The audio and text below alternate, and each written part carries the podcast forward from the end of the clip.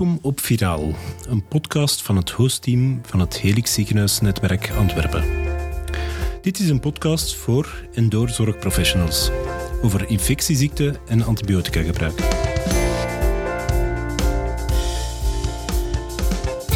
Mijn naam is Hilde Janssens. Ik ben arts infectiepreventie hier in het ziekenhuis in het UZ Antwerpen.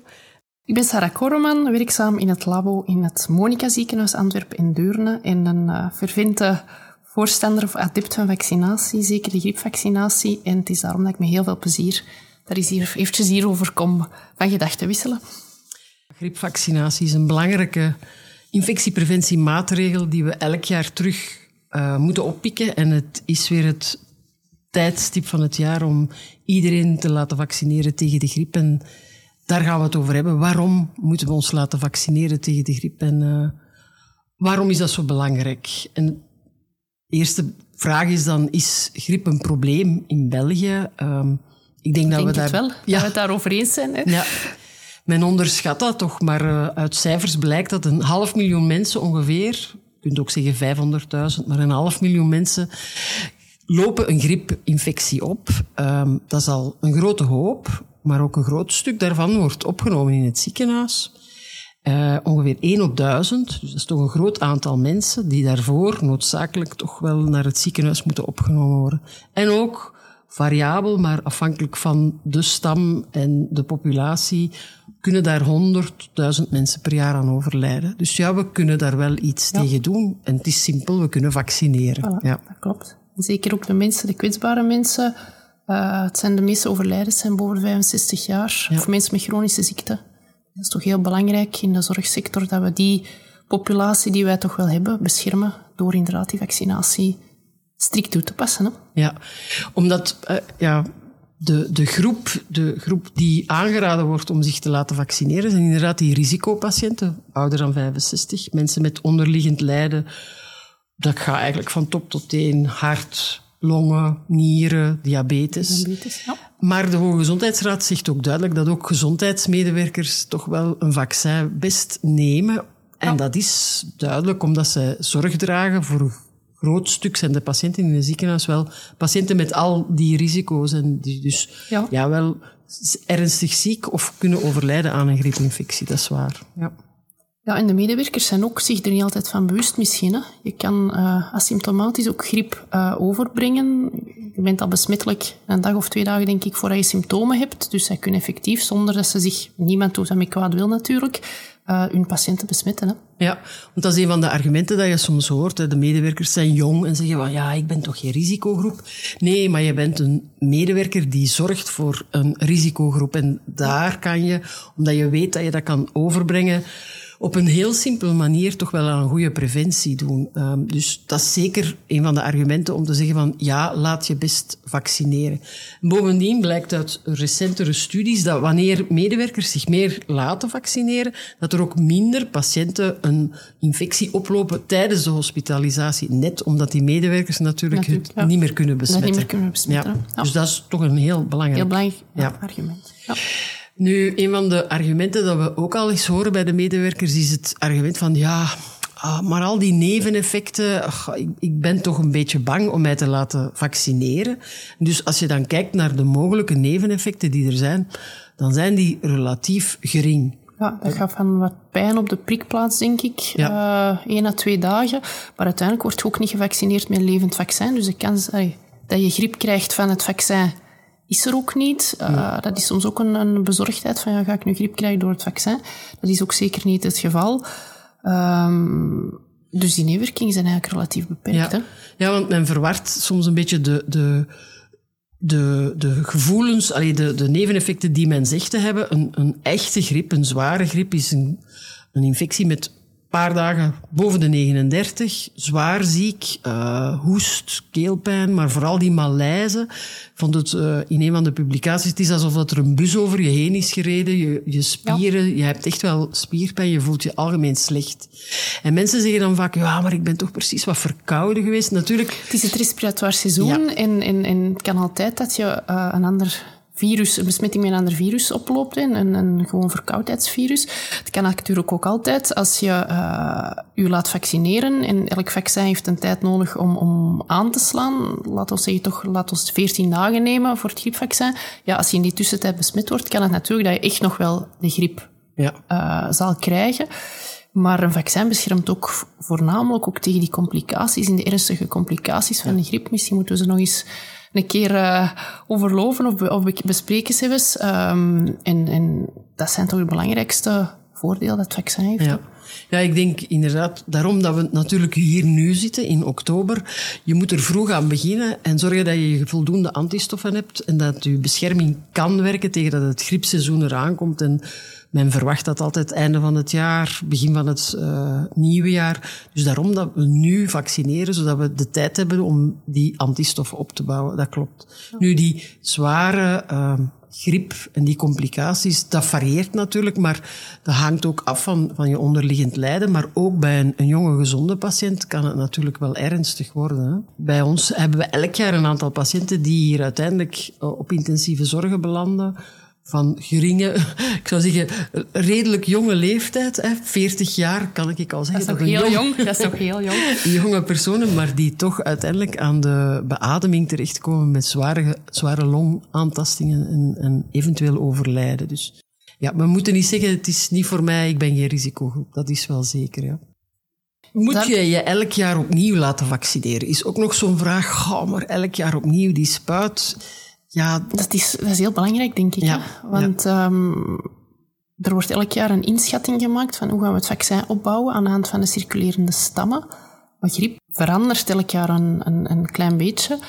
Dus uw, uw afweer die je opbouwt door het griepvaccin van dit jaar, die zal u deels beschermen, maar niet 100% tegen de stammen die het volgend jaar uh, mogelijk gaan circuleren. Dus het is wel heel belangrijk dat we elk jaar herhalen. Ja, ja het is het mutatiegegeven ja. van de griep. Die zijn, ja, dat is survival of the fittest. Zij passen zich aan hè, en zij weten dat we uh, niet meer gevoelig zijn voor de ene stam. Dus ze gaan eigenlijk een ander jasje aantrekken om te zorgen dat ze toch wel meer, meer zieke mensen kunnen maken. Want zij overleven in, in het menselijk lichaam of in dieren, dat kan natuurlijk ook. Maar het is inderdaad, één, ze veranderen. En twee, ook uw immuniteit, spijtig genoeg, neemt af. Dus na zes maanden ja, heb je die antistoffen niet meer en je moet ze eigenlijk elke keer terug opwekken en terug uh, opnieuw aanmaken. Dus ja, we moeten het elke keer opnieuw doen. Nu, qua vaccins, um, denk ik niet dat er nog veel discussie is. Welk type van vaccin is er? De overheid koopt die uh, bij, de, bij de leveranciers, maar die, die, wordt eigenlijk internationaal altijd bepaald hoe dat we dat gaan maken, het, het uh, vaccin. Dus elk jaar bekijken ze de stammen en ze gaan zien van uh, ja. wat hebben we en hoe passen we daarop aan. Hè? Ja, en dat is ook een van de redenen waardoor dat je soms misschien kan hebben van oei, het vaccin reageert toch niet of is toch niet hetgeen dat we, de stam die we gedacht hadden dat er ging uh, zijn. Nu in België hebben wij uh, quadrivalente vaccins, dus tegen de meest, twee meest voorkomende uh, A- en twee circulerende B-stammen. Dus we zijn er al zeer de top of de bil eigenlijk, je, wat je kan krijgen, hebben wij hier al. Um, er bestaan ook nog een hooggedoseerde vaccins, maar die zijn eigenlijk in België voorbehouden voor de mensen in de woonzorgcentra. Ja, dat is omdat die um, hun immuniteit op oudere leeftijd is dat allemaal wel wat zwakker en, ja. en minder performant. En daarom gebruiken ze een hogere dosis om te zorgen dat er zeker voldoende immuniteit is bij die mensen. Maar dat is inderdaad echt voor de bewoners van de woon- en zorgcentra, de plus 65-jarigen of, of ouder natuurlijk, maar alleen gericht naar die populatie. Nu, men zegt altijd de risicogroepen zijn plus 65, maar eigenlijk ook bij de, de adolescenten, wanneer je tot een risicogroep behoort, word je ook wel aangeraden om een vaccin te nemen. Dus ja. de, degene met de mogelijkst hoogste graad op complicaties, dus alle onderliggende long- en hartpatiënten. En dus dat is ook iets om bij je familieleden toch mee op te volgen ja. thuis, dat je eraan denkt om, om die ook te laten vaccineren. En door jezelf ook te vaccineren, bescherm je hen eigenlijk ook mee. Ja. Het is niet alleen naar de patiënten toe bedoeld, maar ook eigenlijk naar je familie. ouders, grootouders of zeer, zeer jonge kinderen. Als de mama niet gevaccineerd was tijdens de zwangerschap, de eerste zes maanden, ja. beschermt je daar ook allemaal mee. Ja. Um, we hebben COVID gehad en we hebben geleerd om ons te beschermen met een covid-vaccin. Maar we hebben toen ook heel wat andere dingen geleerd die we niet mogen vergeten in de griepperiode. Zeker niet. Ja, en dus wij, wij, wij hebben eh, één basisbegrip bij mij is handhygiëne. Dus ik ga toch in elke Ja. eh, praat die ik doe, moet ik het hebben over handhygiëne. Dus goede handhygiëne, dat is een basis van alles. Dus ontsmetten of handen van handen of eh, wassen of ontsmetten is heel belangrijk. En zeker wanneer je niezen en hoesten ehm, ja, in die periode nogal vaak hebt, dan is het heel belangrijk dat je je handhygiëne daarna ook goed en correct toepast. Correct, de hoest- en niezengenen ook. Hè. Ja, in de elleboogplooi. Ja, Niezen en hoesten. En eigenlijk zou het moeten achterblijven van COVID. Mensen die ziek zijn, eh, dat die niet naar het werk komen. Hè. ja, En als ze het komen, dat je een mondmasker aanzet als je respiratoire symptomen vertoont. Ook al ben je gevaccineerd. Er zijn, hè, we hebben het er juist ook aangehaald, andere virussen die rondgaan, die misschien voor jezelf ook minder schadelijk zijn. Hè. Covid gaat ook nog altijd rond. Dus dat is toch iets dat we zouden... Als dat mag blijven van COVID, zou dat toch moeten blijven. Hè. Ja, die dat- bewustwording rond, rond die handhygiëne en, en dergelijke, dat is... Ja, en het masker dragen ook als je op bezoek gaat bij mensen die, die inderdaad verzwakt zijn. Zelfs al heb je geen symptomen in, in de periode van, van de respiratoire infecties, raden we dat ook toch wel aan. Zeker bij oncohematopatiënten, maar eigenlijk ook bij ouderen en verzwakten is het een, bijna een beleefdheid om inderdaad een masker ook te dragen. Dus ja, let op die zaken en zorg dat je goed ventileert. eh, de basis. Inderdaad, Ja. hè. hetgeen dat we geleerd hebben met COVID, eh, CO2-meters en dergelijke, dat we die elk winterseizoen bovenhalen. Hè. En dan een van de argumenten zeggen ze ook, ja, maar vorig jaar was het toch niet zo'n zware griep en waarom moet ik het dan nu doen? Ja, we hebben geen kristallenbol, dus we weten niet wat het dit jaar gaat worden. Dat hangt er een beetje van af, inderdaad, van de circulerende stam. Maar eh, ja, elk jaar is onverwachts en het is geen reden om te denken van vorig jaar was het oké, dus ik ga me dit jaar niet laten vaccineren.